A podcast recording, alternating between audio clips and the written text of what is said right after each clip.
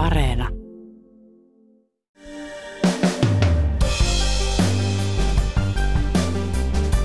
Suomeen saapuu joka päivä uusia pakolaisia Ukrainasta. Tarkkaa määrää ei tiedä kukaan, mutta yhteensä heitä on tullut jo tuhansia. Iso osa tulijoista on lapsia, ja Suomessa heidät halutaan mitä pikimmiten kouluun. Maatullin peruskoulun valmistavalle luokalle Helsingissä on sodan alettua tullut uusia oppilaita sekä Ukrainasta että Venäjältä. Miten konfliktia paineiden lasten tuloon Suomen kouluissa nyt valmistaudutaan? Tänään on torstai 24. maaliskuuta. Kuuntelet Ylen uutispodcastia. Minä olen Reetta Rönkä.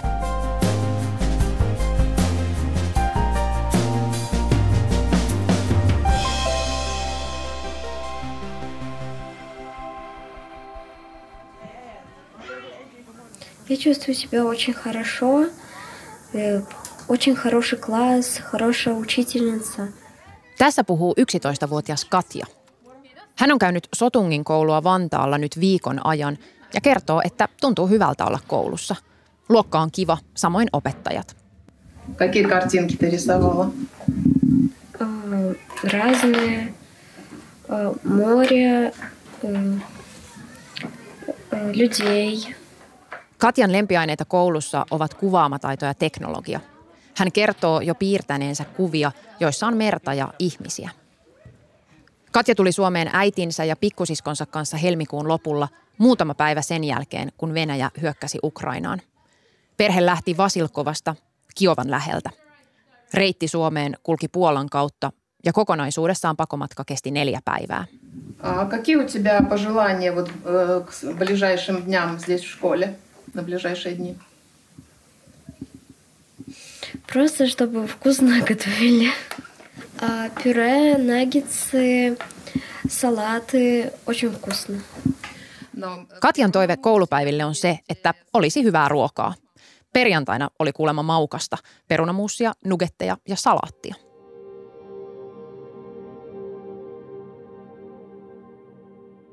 Unicefin arvion mukaan Ukrainasta on paennut jo yli 1,7 miljoonaa lasta. Se on hurja määrä, varsinkin kun suhteuttaa siihen, että Ukrainassa on ylipäätään yhteensä noin 7,5 miljoonaa lasta. Pakoon on siis lähtenyt lähes joka neljäs Ukrainan lapsista. Tarkkaa lukua Suomeen tulleista ukrainalaisista pakolaisista saati alaikäisten määrästä ei ole. Maahan saa nyt tulla ilman viisumia ja kaikki eivät ole rekisteröityneet kansainvälistä suojelua tarvitseviksi tai majoittuneet vastaanottokeskuksiin. Pakolaisia tulee myös joka päivä lisää. Sisäministeriö arvioi, että Suomeen tulee tänä vuonna Ukrainasta 40-80 000 pakolaista. Uusia vastaanottokeskuksia on perustettu kymmenen ja lisää tarvitaan. Katja on yksi niistä lapsista, jotka ovat paenneet sotaa Suomeen ja päässeet heti kouluun. Suomessa laki nimittäin takaa kaikille lapsille oikeuden maksuttomaan perusopetukseen. näyttää vielä meidän matikkaseinän.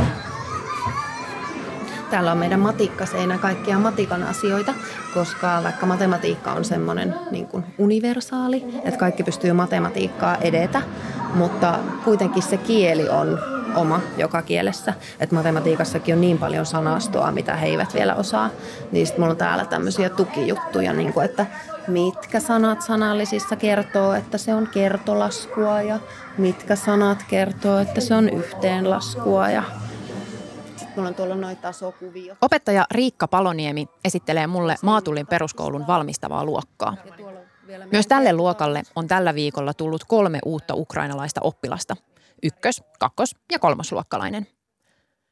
Valmistava luokka on tarkoitettu sellaisille lapsille, jotka eivät osaa tarpeeksi suomea aloittaakseen perusopetuksessa.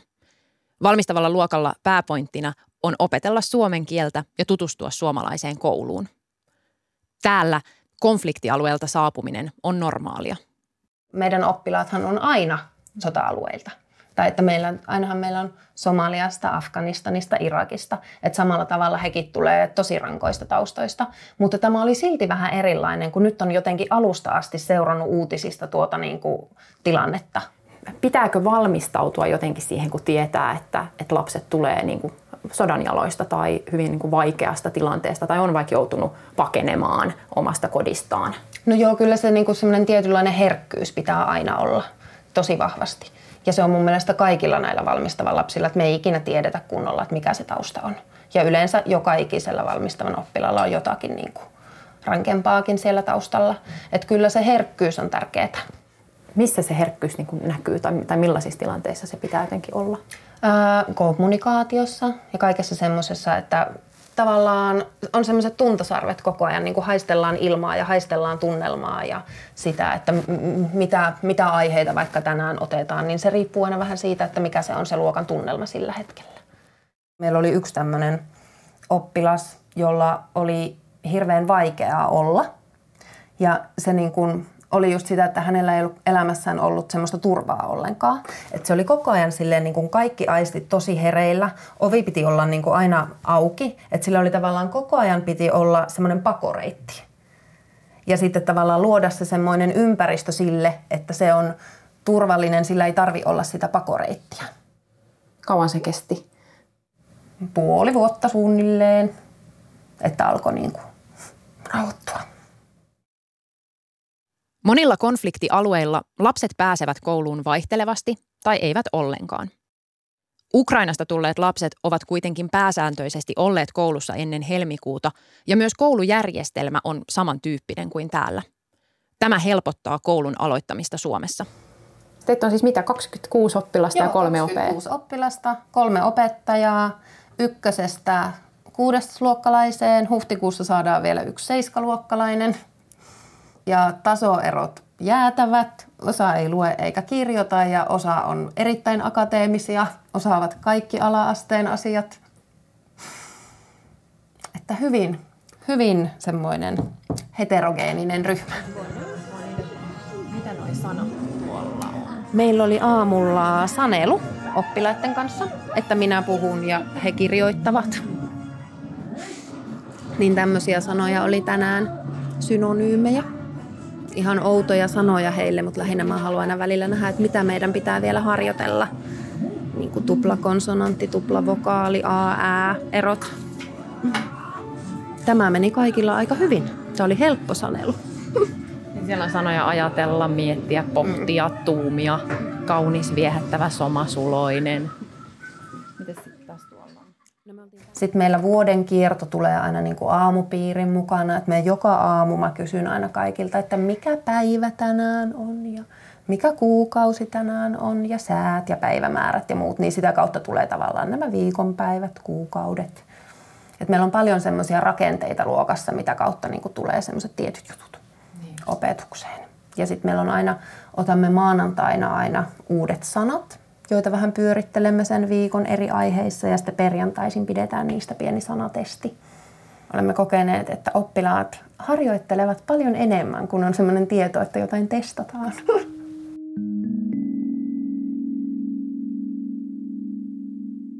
Siis teillä on tällä viikolla aloittanut kolme Ukrainasta Joo, tullutta lasta. Kolme, kolme uutta nyt tällä viikolla ja viime viikolla tuli ensimmäinen, joka tuli niin kuin Venäjältä nyt tämän tilanteen takia että lähtivät sieltä. Miten luokassa on valmistauduttu uusiin oppilaisiin Ukrainasta ja Venäjältä? Me avattiin sitä vähän niin kuin muille oppilaille, koska ne tietää tämän sotatilanteen, että meillä tulee nyt oppilaita kummastakin näistä maasta, jotka niin kuin keskenään taistelevat. Ja niin kuin puhuttu siitä, että se ei ole kenenkään näiden lasten vika, että kaikki nämä lapset vaan niin kuin pakenevat tilannetta, että kukaan heistä ei ole tätä päättänyt. Ja sitten kun meillä oppilaat just sitä miettii etukäteen, että alkaako sitten venäläiset ja ukrainalaiset riitelemään täällä koulussa. Niin just siitä ollaan puhuttu, että en, että en usko, että menee siihen. Miksi on tärkeää, että konfliktin keskeltä tulevat lapset pääsevät heti kouluun? Se tuo sitä turvaa siihen arkeen ja sitä normaalia. Että kyllähän he kotimaassaankin varmasti olivat koulussa. Että kyllä se tuo sitä rakennetta päivään ja sitä, että elämä jatkuu. Ja täällä lapset käy koulua ja on iloisia, vaikka heidän maassaan onkin toinen tilanne.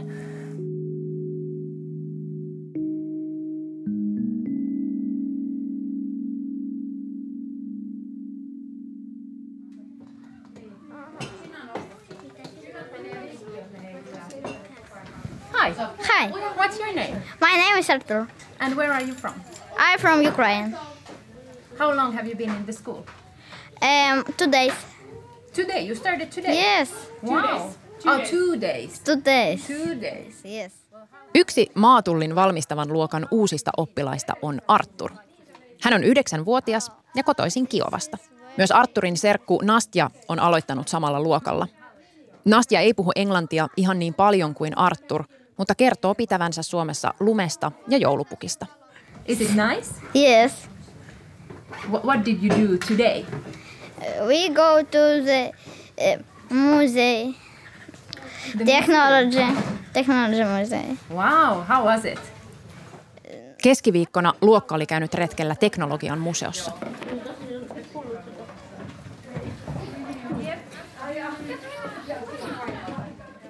Sitä mä niin kuin mietin, että kun me ollaan perjantaisin aina katsottu yhdessä lasten uutiset koko luokan kanssa, ja siellä on ollut tästä Ukrainan sodasta niin yleensä vähän jotain, niin sitä nyt mietin, että, että mitä tehdään. Että en tiedä, meidän täytyy jutella nyt meidän opettajien kesken, että miten nyt toimitaan. Että toisaalta se voisi olla ihan hyväkin, että jos katsotaan ja sitten annetaan tilaa keskustelulle. Näin sanoo Anna Helpinen, yksi maatullin valmistavan luokan kolmesta opettajasta. Hän opettaa koulussa jo yhdeksättä vuotta, mutta tämänhetkinen tilanne on Helpisen mukaan poikkeuksellinen. Me- meillä ei ole koskaan ollut näin paljon. Että meillä on niin periaatteessa kaksi ryhmää ja ö, enimmä, enimmiltään meillä on suunnilleen noin vähän päälle 20 ollut. Mutta että nyt kun Ukrainasta tuli näitä pakolaisia, niin nyt on sitten ylitetty tämä raja ihan tietoisesti. Ja me tullaan saamaan lisäapua ensi viikolla. Mitä se lisäapu tarkoittaa? Lisää opettajia vai? Joo, yksi opettaja lisää. Et sitten jakaudutaan pienempiin ryhmiin ja uusi toisiin tiloihin, että me ei enää edes mahduta tuohon luokkatilaan.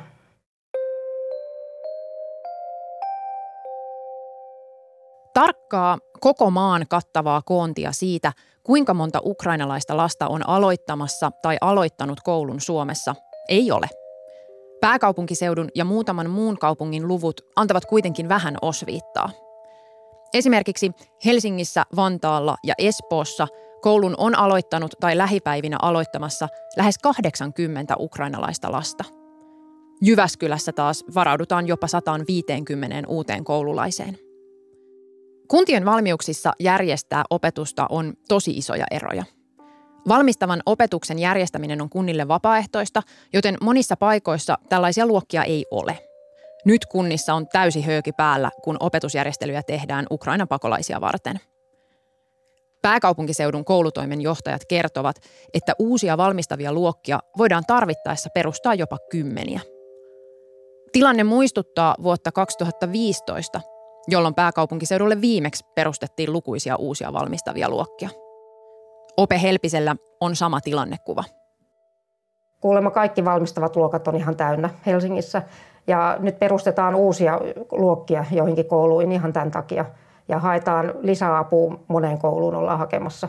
Että, että kaikilla ylittyy nyt nämä normaalit lukumäärät.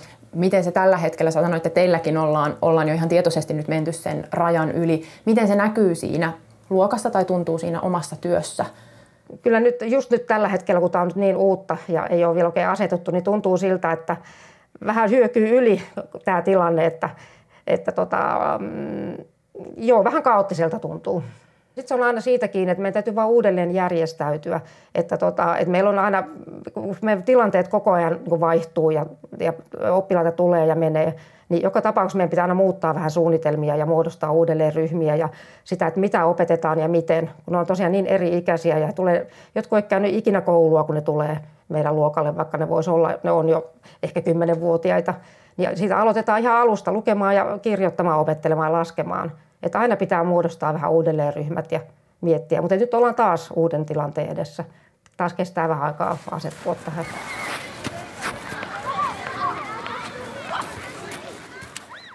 Maatulin peruskoulu on iso. Satoja oppilaita massiivisessa rakennuksessa hiekkakentällä, väistötiloissa. Mikrofonin kanssa haahuileva toimittaja kiinnostaa. Saan aika moneen otteeseen kertoa, että mä oon Reetta, mä tuun Yleltä, teen podcastia, tää Karvanen on mikrofonin tuulisuojus ja joo, sä saat sanoa moi. Moi kaikki! Mä teekö podcasti? Moi! Moi! Moi!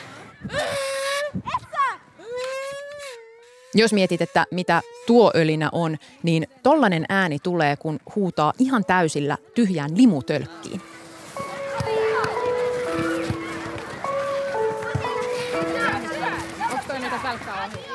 Keskiviikko-iltapäivänä valmistavalla luokalla katsotaan elokuvaa.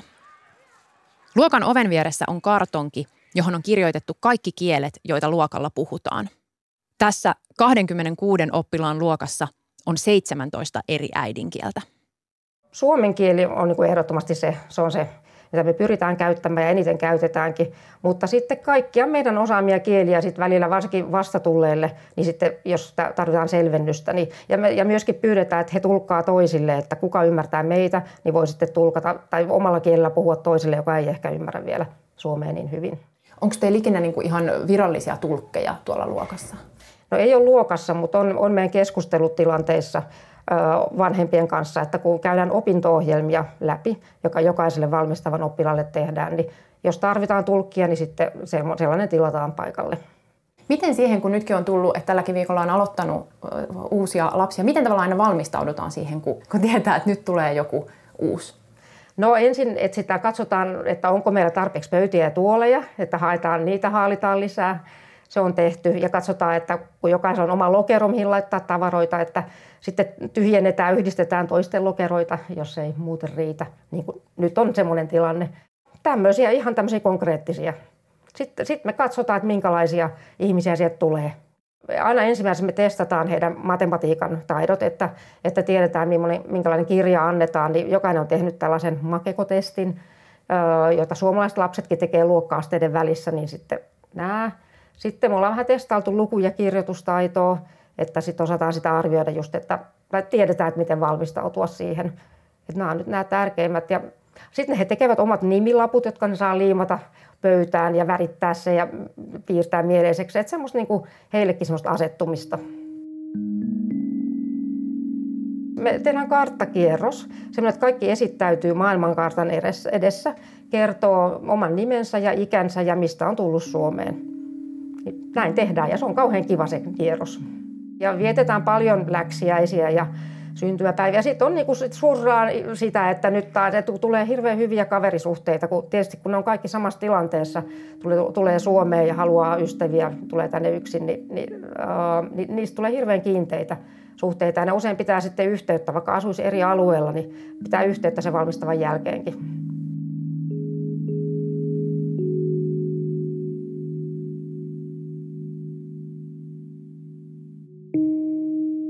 Tästä aiheesta löydät lisää osoitteesta yle.fi. Siellä on juttu, jossa Ylen toimittajat Saara Hirvonen, Timo Hytönen ja Siiri Pohjoinen selvittävät, miten ukrainalaisten lasten koulunkäynti eri puolella Suomea on alkanut.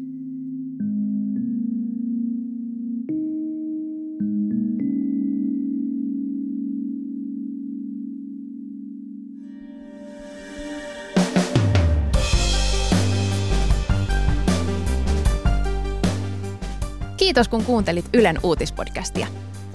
Ylen uutispodcast ilmestyy joka arkipäivä kello 16 tutussa paikassa. Se tulee niinku sinne Yle Areenaan kännykkään. Sieltä löytyvät myös uutispodcastin edelliset jaksot. Voit lisätä meidät suosikiksi painamalla sydäntä. Palautetta voit laittaa sähköpostilla uutispodcast at yle.fi ja mut löydät somesta at Reetta Ronka. Tämän jakson äänistää leikkauksesta vastasi Sami Lindfors. Uutispodcastissa me syvennymme siihen, mikä on tärkeää juuri nyt. Moi moi!